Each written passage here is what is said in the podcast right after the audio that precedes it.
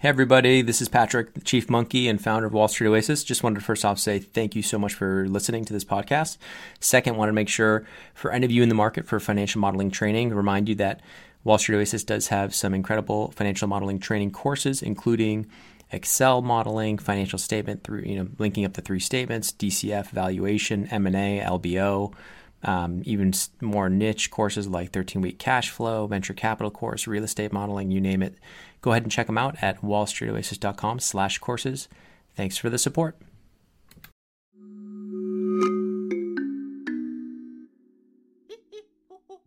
Hello and welcome.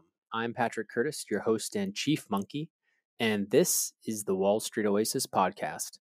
Join me as I talk to some of the community's most successful and inspirational members to gain valuable insight into different career paths and life in general.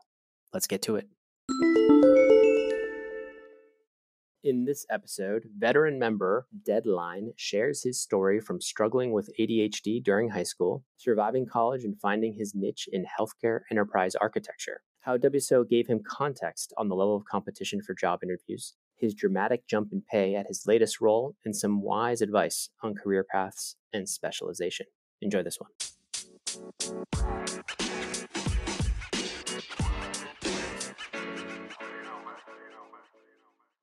Deadline, thank you so much for joining the Wall Street Oasis podcast. Thanks for having me, Pat. I appreciate you having me on. Yeah, so uh, a quick summary of your background would be really helpful. Yeah, so yeah, I, I can, should I take it from the background of just career, or should I kind of start off, you know, how I came about, you know, high school as well, all the way from the yeah, beginning. all the way, yeah, all the way, all the way back, and then you know, just quick brush strokes is fine, broad brush strokes. Sure, sure. Yeah, I just want to paint the context because I'm not like a lot of the people that you see, um, you know, at the target schools or, you know, cushy childhood, cushy background like that. Mm-hmm. Uh, very much so. I grew up in Belize, Costa Rica, and a couple other places all over, you know, the geopolitical landscape. Mm-hmm. Um, my father was actually running an internet gambling website when we lived in Costa Rica. It went belly up, and we ended up moving back to the States where uh, my parents separated at the time. So it was mm. very much, you know, growing up real quick, How being old? exposed to a lot of different diverse countries and whatnot. So I would not say that I had the traditional upbringing. And when my parents split, money was always hard. Yeah. Growing up. How old were you when they split? Um, you know, going, how old I were you? I was in, geez, sixth or seventh grade. I don't know how old that. Was. Oh, you're pretty young. Yeah. Definitely 13. in the formative years. Yeah, that's young. Okay, so money was tough. Um, tell me were you doing jobs stuff like that how did you even get into college yeah you know definitely through high school i was the kind of guy who played a lot of computer games a lot of yahoo sports uh, mm-hmm. uh, not yahoo sports yahoo chess mm. starcraft yep. guns counter strike i was very much like a computer gamer yeah and when i ended up going to high school i knew nobody and when you go to high school, you don't know anybody in your computer gamer. Life's not the best for you from a social perspective. So Fair. let's just say it was trial by fire trying to find friends. When I did, um, they were quite crazy. Um, I spent a lot of time in high school in in school suspension and detention because I hung out with like the hooligan BMX kids, I guess you would say. Yeah. Later on, you know, they'd be also the tuner kids once we all got cars when we were 16. Mm-hmm. But you know, school was an afterthought very much. And, mm-hmm. you know, I, I, didn't get good grades because I suffered with, you know, from ADHD all growing up. And mm-hmm. it's very hard to get yourself to focus what felt like being trapped in a jail for eight hours a day, you know, where they're teaching to the lowest common denominator with no child left behind. Yep. And I just found myself going stir crazy, anything to get me out of there because it just wasn't my pace. You know, you don't really have a choice when you're in public school. Otherwise, you know, you're a truant if you stop showing up. It's illegal.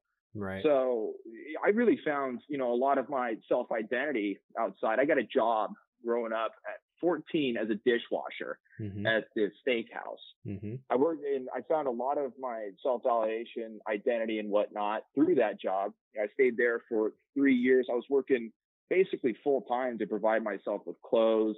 You know, I bought my own first car. But really, what it did for me was like, you know, I'm I'm worth something. You know, this is something I'm really good at. Let's keep grinding this. You know, this is a big positive for me. Mm-hmm. And college was pretty much an afterthought, despite both my parents having attended. It was an afterthought. I really thought I was going to go into the Air Force I took the ASVAB. I did all of that stuff. Yep. And kind of behind my back, my dad actually applied for colleges on my behalf, and I was accepted to my local state school. And I'm like, wow, okay, now I actually do have a you know a chance because I graduated high school with a two six, barely scraping by. My college essays look like just terrible. Your But, dad hey, wrote your college essays. He he applied. Your your dad actually applied for you because he was just so worried about you, or he tell me about it. Tell me I, I guess because I just wasn't really considering it as an option. I hated school so much Yeah. in high school, where it's like, why would I subject myself to another four years of that? Right. You know, and then I thought I lacked discipline because I was getting a ton, I was getting in a ton of trouble Mhm. in high school. And so, you know, how do I instill discipline if I can't do it myself? Oh, military, perfect. And then, you know, all, all my buddies, I live close to a military base, you know, that was the lifestyle. It's, Right. you know, go in there, do your contract, you get the GI Bill. You know, if you go to school, right on. If you don't, even cooler. Yeah. You know, it's very much the military life. And I'm like, oh, you know, this seems easy enough.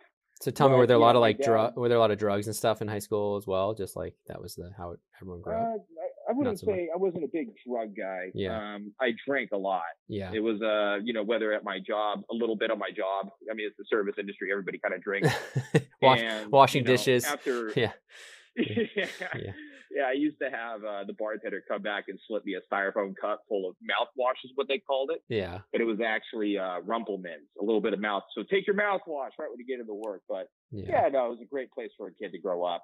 Yeah. Um, yeah. So like between that and like after hours parties and whatnot, um, it was a good time. It was a lot like that movie Waiting, if anybody's seen the movie Waiting. But um, you know, very much got into college, had a tough choice to make. My mom and dad implored me to really consider college. And you know what really sold me was is, hey, you're not going to be locked up anymore in a chair for eight hours a day doing shit you don't want to do. They're like, you can create your own schedule. You know, it's non-linear. It's very modular. Take it when you need it Yeah. get your schedule to work. And I said, you know what? Let's let's do this. Let's take a chance. Let's give it a go. And Okay. then that's when I got into college. And so tell me about your time there. Were you uh, right away? Did you kind of know what you wanted to do? Tell me about the the whole exploration of like different classes and majors and all that stuff. Right, right. So the I've always known that I was going to do some sort of business technology. Again, all the computer gaming that I did, it led to some interesting areas of you know computer science and um, very much the technology area. I spent a lot of time on chats and whatnot. And I made money as a kid doing a lot of this stuff where, you know, whether it was farming RuneScape Gold or, you know, selling Yahoo chess rares, you know, just weird internet goods. So Yeah. I felt like I was already successful in the business technology area. And I knew that, you know, I had the work ethic to pull something off, but I couldn't piece it together just yet. I had an idea that I wanted to do something along the lines of management information systems or computer science. hmm But when I got into college, apparently you have to know math to do computer science. I suck at math.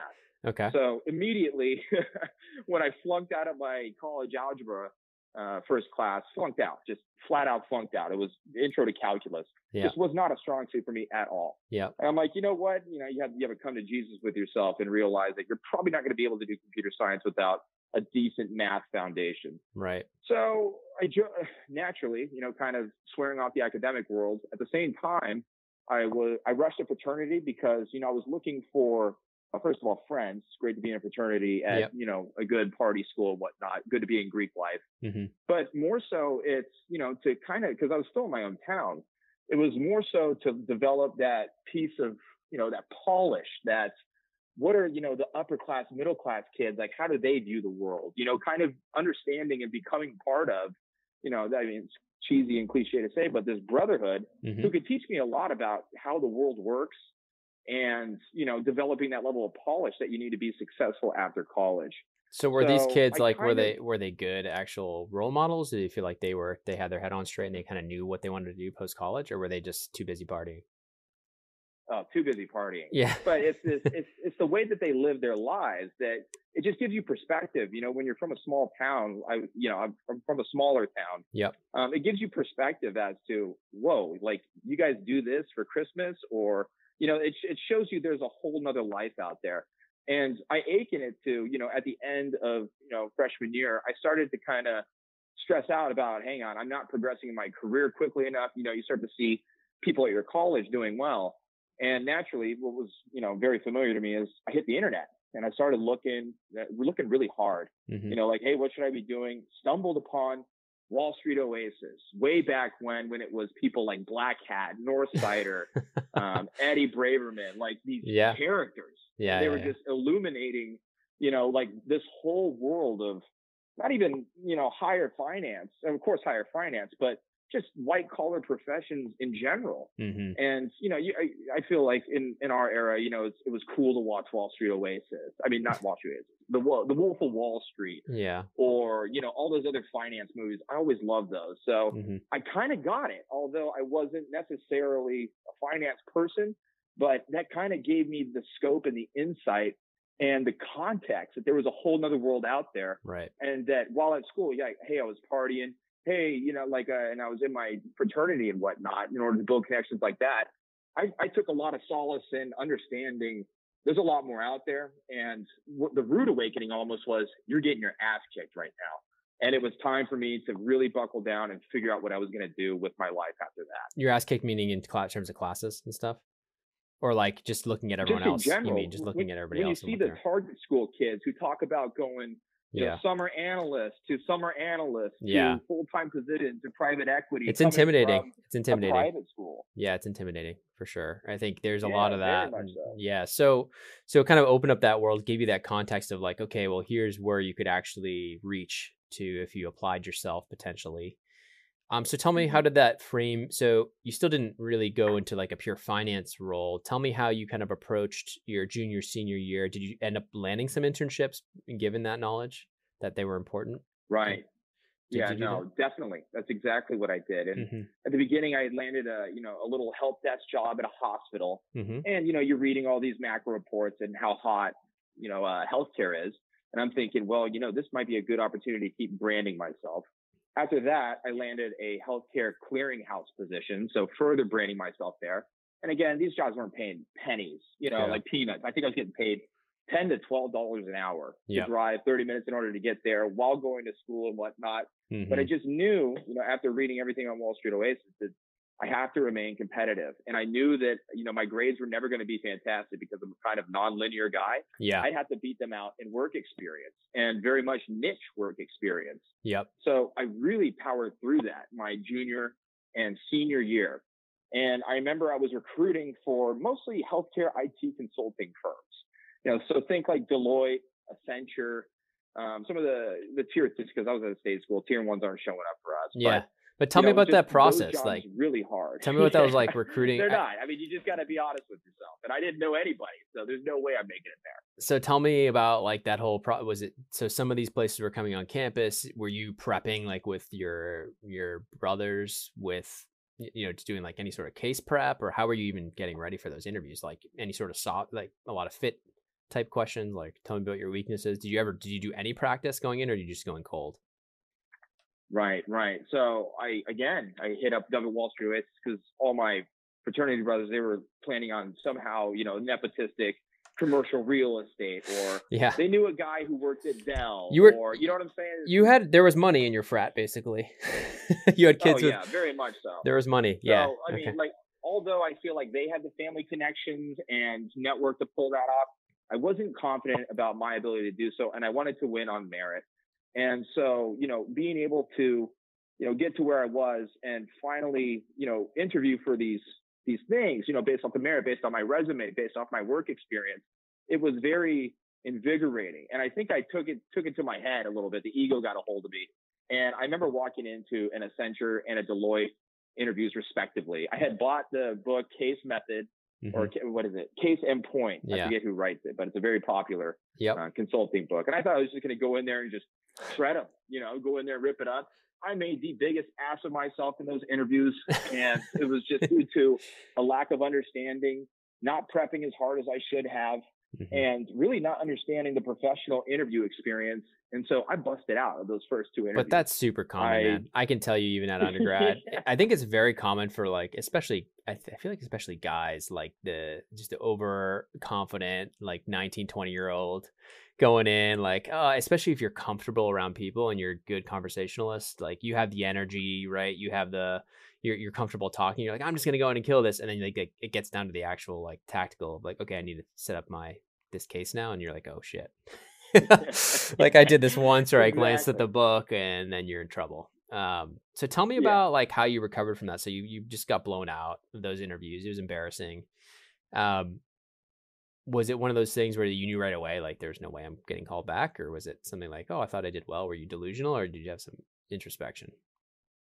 Oh i i knew right away. Yeah. It was the accenture one i started talking about an ex-girlfriend during the the, the interview and then the second one they tried to get me to break out you know the case method because i thought i had learned from my accenture one went to the deloitte one and tried to pull out the case in point that one busted out miraculously because you know I drew the little quadrant. I didn't remember what went where. I just went blank, and I'm just like, wow. Anyway, I found some more technical roles that would play to my technical skills a little bit better, and they were healthcare branded. Why did you think you had technical? Why did you have technical skills? Where did you get that? Just from the from like the internet stuff you had done back in the in the day. I am a big proponent of you learn about 90% of the stuff you do on a job as opposed to, you know, reading it. It's, it's, the application of this type of stuff. Yeah. So, you know, a lot of technical skills, like let's say um, Java programming, uh, understanding how to script, um, you know, just little tiny things. I would call them like business process automation type stuff. And then just general technical understanding because I worked as a system analyst and a help desk, help mm-hmm. desk technician um, it really helped to, you know, that was my job. I had to be good at it. So, but how did you even know? How did you even know to like start applying to those types of jobs, or was that's kind of just what was left over? It's almost like you look at, you know, the job field and you go, you can kind of classify what's what, what's a progression from where you're at, yeah, and what fits your persona and what you've been doing, and the path of least resistance, truly, you know, because you know, for these consulting engagements, it required a skill set that I hadn't prepped myself for. I didn't spend enough time on the technicals nailing it down. Mm-hmm. But the jobs that I did get, and I'll tell you about the one that I ended up accepting. Yeah. Those ones, it was very much just talking about myself and my experience and where I had been. It felt a whole lot more natural than pretending to be a consultant because I thought I wanted to be a consultant because Fair. of Wall Street Oasis and you know the rumors circulating. Well, hopefully on, you don't hate us for uh, that, and put, hopefully we don't you know we didn't put you through tra- tra- traumatizing no, interviews no. for you no reason. Hold me to the higher standard. I'm always appreciative. So uh, okay, so tell me, you get into these other interviews, it's more natural. You're you're feeling like you're just talking about fit, your your path. They seem to like you. Um, what type of skill set did you demonstrate or what kind of personality do you feel like you demonstrated that they valued yeah, um, very much. They just liked the body of work that I had from a work experience perspective. They loved that it was niched out. Like I stayed in healthcare the entire time. Mm-hmm. You can see the linear progression in the jobs that I took year over year. Yep. And I could talk about it concisely, conceptually, mm-hmm. however you want within an interview because it's what I did. And it was very easy for me to verbalize it as opposed to you know, let me think of how you want to hear this. It's it was matter right. of fact. It was what I did. Right. And they seemed to really like that. And I remember I had, you know, this. It was genuine. ended up accepting. It was just genuine. It came but across. Again, it was genuine. Yeah, it came yeah, across as it wasn't yeah. BS. It was like this is really why I did this. I, am interested in, in this specific niche, and um, you know, I'm not bullshitting. So it's it came, came comes across that that likability that being able to have that genuine nature to yourself, I think is just so such a big deal in interviews. So underestimated um, in terms of totally, totally being likable. But yeah, and I didn't so, have the GPA in order to pull it off otherwise, so I had yeah. to go on work experience. That's who I was. Yeah, that's how I did it. So for okay. the job, I remember the job that I ended up accepting. Um, I remember going out thinking I was a complete fraud, and I called my mom, and my mom's like, you know, listen, you've been doing this for four, like almost four years now. Like who else has done this at your age at, you know, for four years? You have the context. Go in there and be yourself. You're already in the final round interviews. Just go out there, know yeah. what you know, know what you don't know, and go out there and dazzle them. And at that point, I, I, would been through enough failures from an interview perspective. Yeah. I knew what I wasn't. And I went out there, I executed, it and I got the offer. And it was, I, I remember just crying into my hands, thinking how far I had come at that point. But little did I know that it's a long road to Trone. it's not even close to the end. So yeah, no, it's interesting that you say know what you don't know. I think that's a very it's that's you know, being humbled a few times in the interview setting, kind of in knowing when to say I'm not sure or I don't know in an interview instead of trying to BS is a Right. big, big. Uh, it's a very important point because anytime you try to fake it, people. I mean, these professionals know they're know what you're trying to do. It's just a disaster. It usually is- it ends in disaster. It either makes you come across as not genuine, makes you come across as not likable, or just worse, like an idiot, because because you don't know what you're talking about. So it's it's almost always better to show. Um, obviously, you don't want to be going through the whole interview, be like, I don't know, I don't know, I have no clue about anything. But if you can choose a, a point in the interview where you just flat out say, you know, I actually have no idea, um, but I can figure that out. You know, I think it actually can work to your advantage. Um, so I completely agree. so continue. So you, it's a really emotional moment for you. Your mother sounds like she was super supportive, which is awesome, and kind of gave you some great advice. And you you get that inter- you get that full time offer. Was that kind of in your senior year? Yeah, that was my senior year. I remember walking out of class. I took the call. Mhm. Uh, I negotiated up my salary a tiny bit, Mhm. and I had landed my dream job, literally the best job I could have landed out of college. I think I had the best job out of anybody I worked with. And again, I really, really credit Wall Street Oasis for putting me ahead of the ball and trying to understand how hard the competition is out there because you got to push yourself in order to win these interviews. So um, that was big for me. And once, I mean, the rest of the semester, I basically partied. I didn't really care about my GPA anymore. Yeah. Um, you know, at that point, it was very much, you know, just spend the time with your friends because, you know, colleges. Uh, it's it's two different experiences. Of course, it's the educational, but also the people that you meet there, you know, they, they're your friends for life. So that was, uh, that was important to me. And it was kind of just making sure that my grades stayed in a holding pattern. I graduated with, I think, a three, three, yep. just making sure that my grades stayed in a holding pattern and I'd be all right. Yeah. And after that, I shipped out, you know, took the job with the, let's call it a blue chip technology co- company. sure. Mhm. Um, I came on as a enterprise architect. So think, you know, putting products together in order to create solutions for your industry. For Mhm. me, that was healthcare. Yep. And for about three to four years, I got, now let's call it three years, I got rocked. Happy to tell you more about that. Yeah, tell me hours, tell me pay, anything you can share, pay rate, pay range. I, I assume, you know, wasn't it's not banking pay. I assume it's like you know anywhere between fifty and seventy k all in. Uh, but tell me, yeah, Right. tell me what it was like, kind of those first few years, just not knowing anything and going from like I got the job to the reality of actually working. totally. Again, you think you have context when, or Yeah. at least I could thought I could draw, you know, um, a juxtapose, you know, what was going on Wall Street Oasis, what I was experiencing. Yep. Um, I was able to negotiate my salary up to 76k. Oh, no, that's really good. Like a 5k bonus. Wow. know, so comparable to like a Deloitte BTA or. That's really uh, impressive, I don't know actually. they called it. That's really impressive. Yeah. No, yeah, right out of school. It was a good little chunk of change. Yeah, not bad for a twenty-two Yeah, year old. definitely.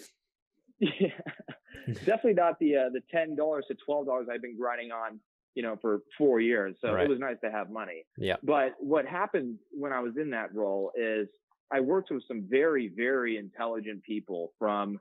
Uh, we kind of worked on the intersection of research, consulting, and sales. Mhm. So it's very much making these prototypes and proof of concepts for our blue chip technology company to go out there and kind of light up a room, get people excited about a technology, you know, sell or shill the technology as hard as you can and make sure that you're able to create the actual proof of concepts that you're going to go over there and debut. Uh, I got trashed on the sales part. I got trashed in the proof of concept part. And from a research perspective, I had to go so much deeper than I already was. But and tell for me- two years, I tell me really, about- really buckled down on doing that. So tell me what do you mean you got trashed? Like just getting worked, like long hours?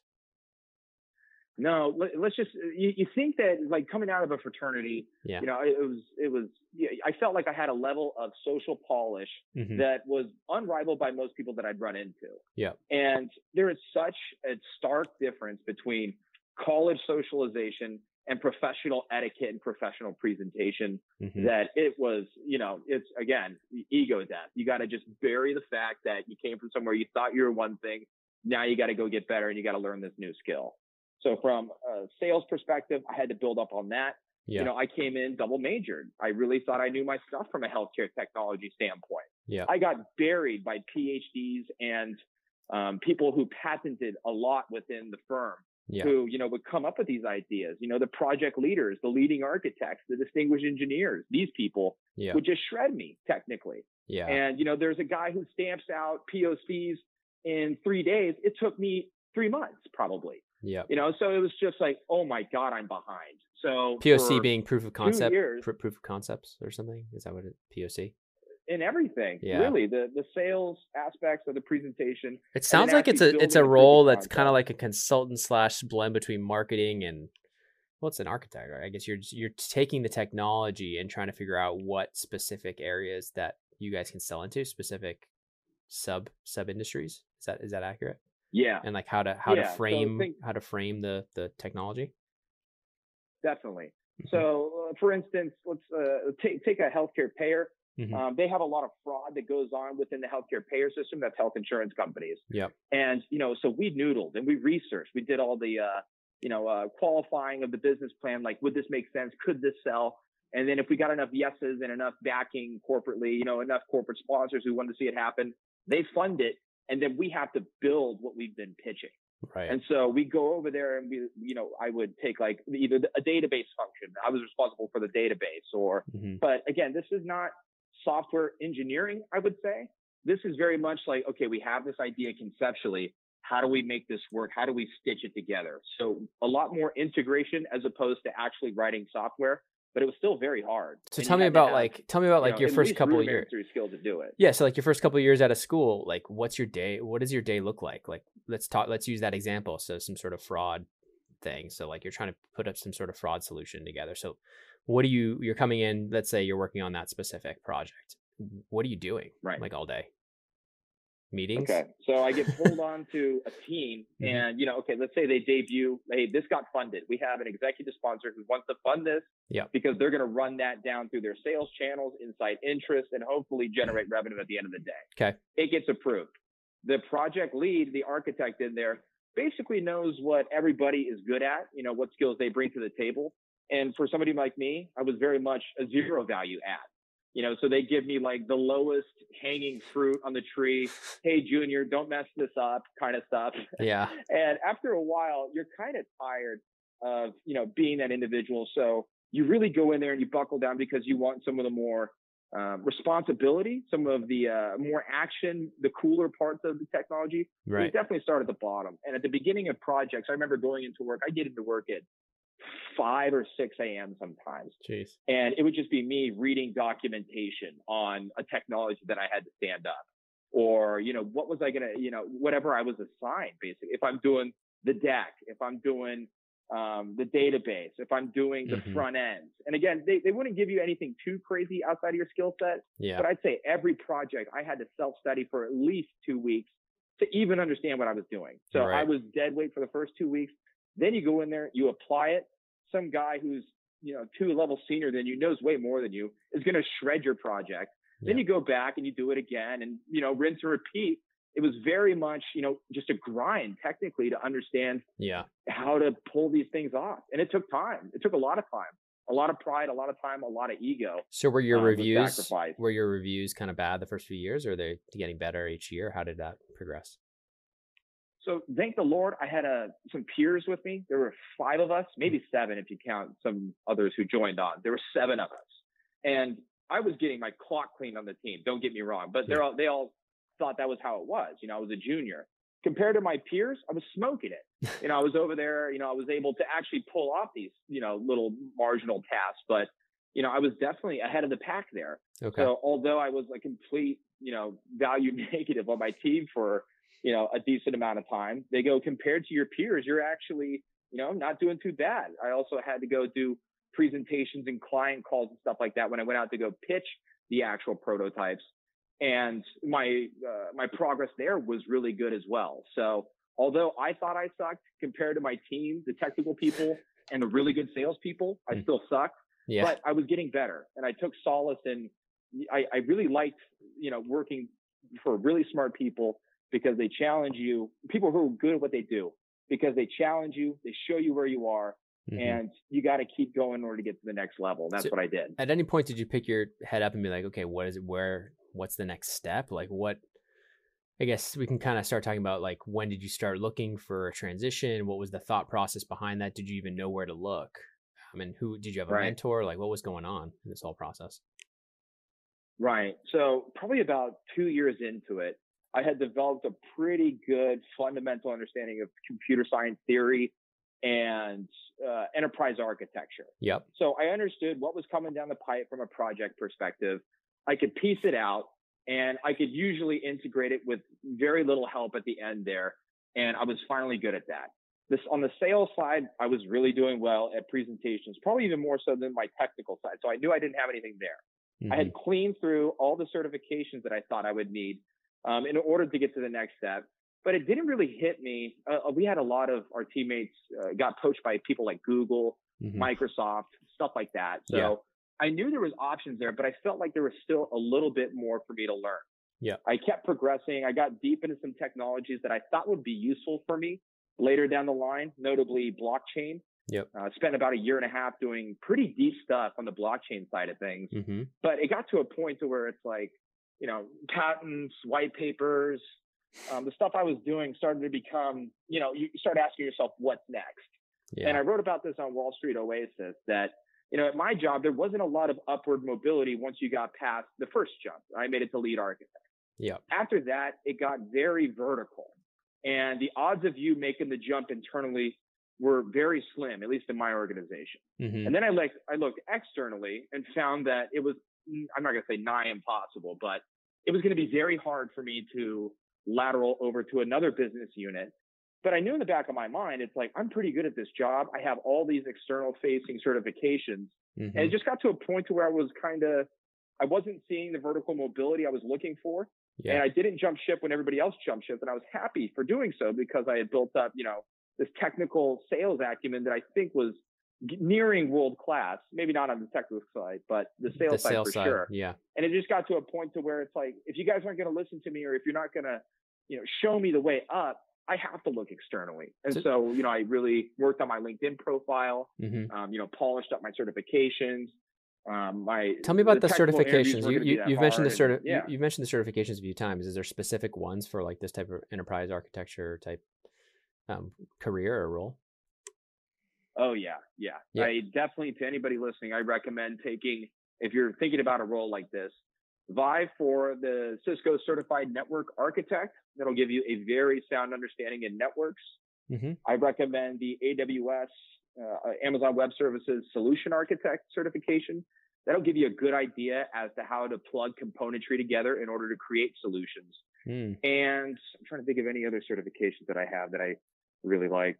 Those two right there, I think would give you a fantastic base for a technical base for understanding how to create solutions, especially these day and age where everything's in the cloud. Fair. Those two is what I focus. Okay, so you're you have those you have those certifications. You're kind of hitting your stride. Um, a little bit on the technical side, but really on the sales side, you're doing these presentations. People are really impressed with your ability to kind of stand in front of a client and deliver the message, right? Um, and mm-hmm. so, but you still feel like there's very limited up. You're you've already you're already at lead architect here, um, and so you start polishing your LinkedIn profile. And then how are you looking at jobs? Is it similar large companies where you're looking at like other enterprise arch- architect roles or like what's the next transit? What's typically the next level up for this type of role? So what, what I was trying to do at my blue chip technology company was very much level up to, you know, lead architect at a higher level, or, you know, they call them client CTOs or CTA, client technical architects. Mm-hmm. But those positions just weren't opening up. And I knew what the position looked like. It was very much like those two roles that I knew of internally, but I was just looking for them externally. And I applied to these jobs primarily, not, not because I'm lazy, but because I thought there was plenty of opportunity on LinkedIn and mm-hmm. LinkedIn only, really. I didn't do Monster. I didn't do Indeed. I didn't do yeah. any of those. I found everything that I was looking for on LinkedIn. So, mm-hmm. you know, you go in there, you go through the automated process. And after about spending a month I had five interviews because of the experience I had accumulated and my specific niche skill set in the healthcare industry. Yeah. And so when those jobs became available, they weren't plentiful, but there were so few people who could do those types of roles that I almost always made it to the second round of these interviews. Right. And the firm that I ended up signing on with um, they were standing up a healthcare vertical. Think of this as a, a large Fortune 20 firm yep. with a corporate strat with uh, let's say uh, uh, an initiative internally to stand up a healthcare vertical in order to sell their products better to healthcare clients. Got it. And you know the job required it was it, it was it was kind of written as a low level executive. You know you got to go out and you got to preach the good word of you know the firm, the products, you know how they're changing healthcare, how they improve you know clinical outcomes and change lives. Um, but also there was you know not only that speaking portion of it, but also you know solution orchestration and you know uh, like a business development component of it in order to get the right partners in there. Right. And you know working on with some of the more strategic partners the larger partners. Um, so all those things right there really appealed to me. I applied originally got declined and they came back and told me hey would you like this role? And it was a role probably you know a level below. I said no because again i wasn't desperate. I had five other interviews outstanding. Right Right. They end up calling me back and they go, Hey, you know, the, the other candidate fell out. You're back in. We'd love you to meet and interview with our senior vice president in order to kind of, you know, give it the check mark. I interviewed with him. Everything went fantastic. And I've been working here ever since. Cool. And tell me about that. So it seems like you're, are you managing more people at this new role? Are you, is it more just more speaking? Um, tell me about that or is it more like just eh, sure. you're you're, a, you're more senior, right? So it's less about doing the actual architecting, I'll call it, and more about like right. just uh, the messaging around it. Is that fair? Right, right.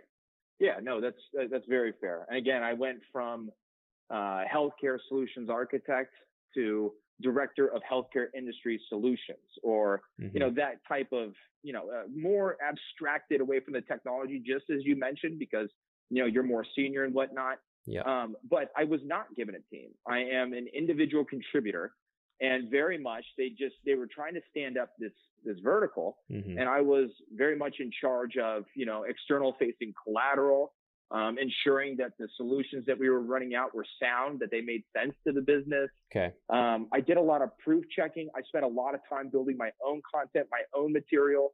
I spent the first six months really trying to understand you know, the product portfolio and what we could stitch together that would sell, that would add business, add value to these businesses. Mm-hmm. So I'd say for like the first year, it was very much standing this thing up from the ground up. You know, how was our firm going to come to market in the healthcare vertical? Got it. And then going out there and spreading the word. So there's the speaking portion of it all.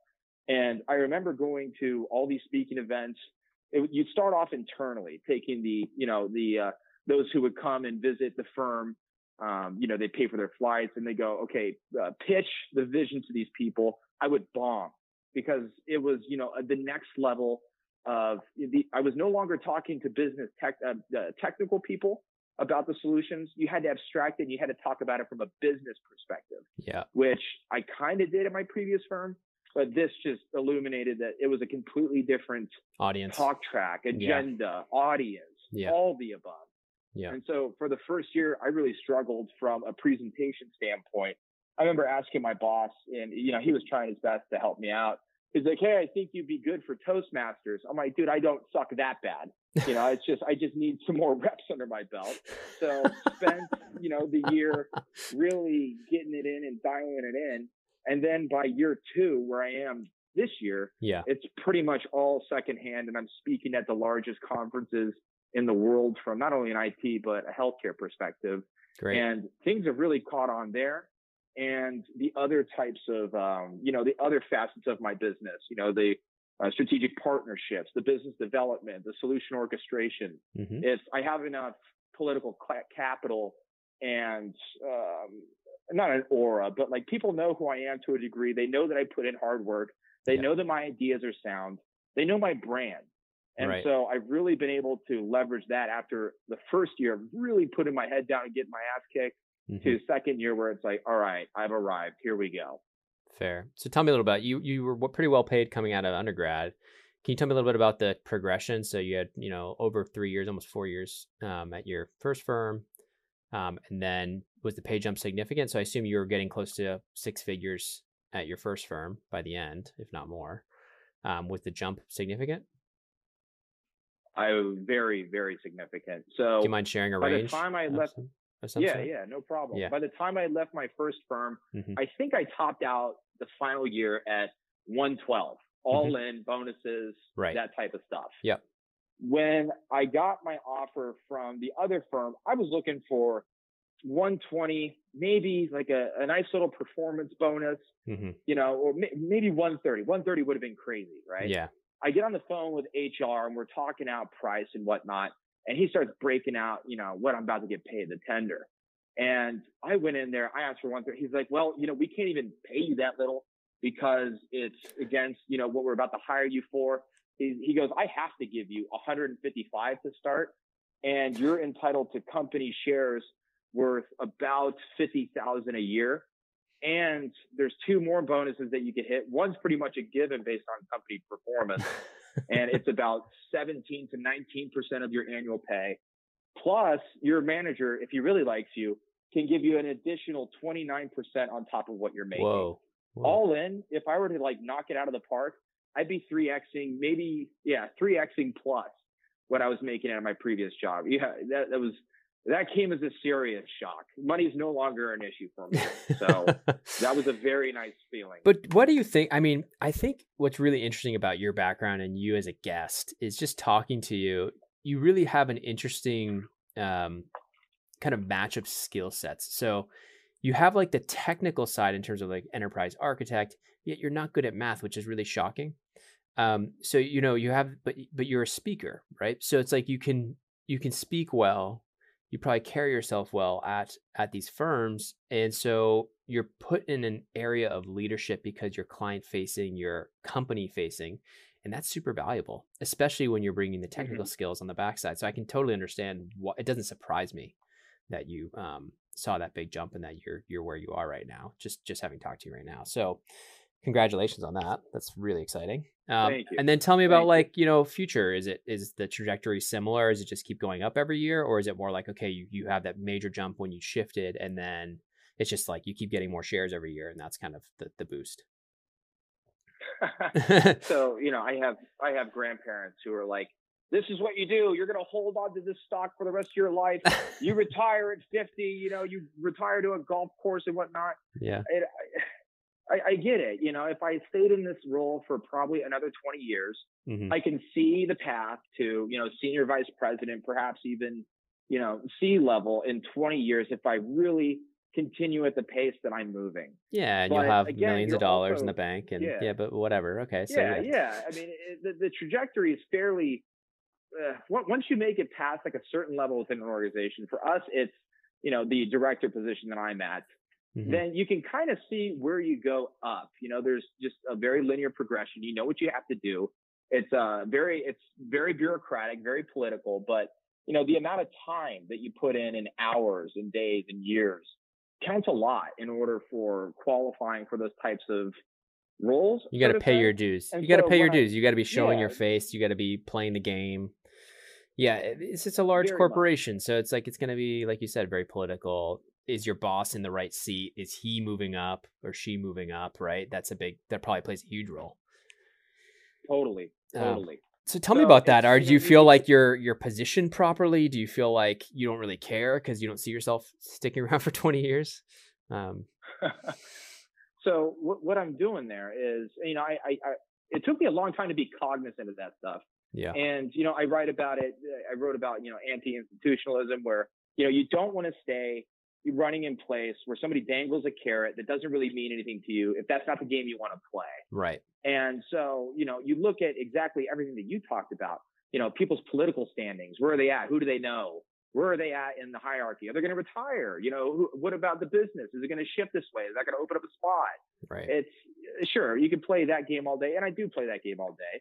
But it's you know, it's understanding where you want to go in the future. And for me right now, it's I'm doing something that I've been doing since I started, and that is to not only play your job in your institution, but also you have to play the field. I'm heavily involved in a lot of initiatives outside of my job, Mhm. whether it be professional organizations or um, you know working with individuals on cool projects who you know one off.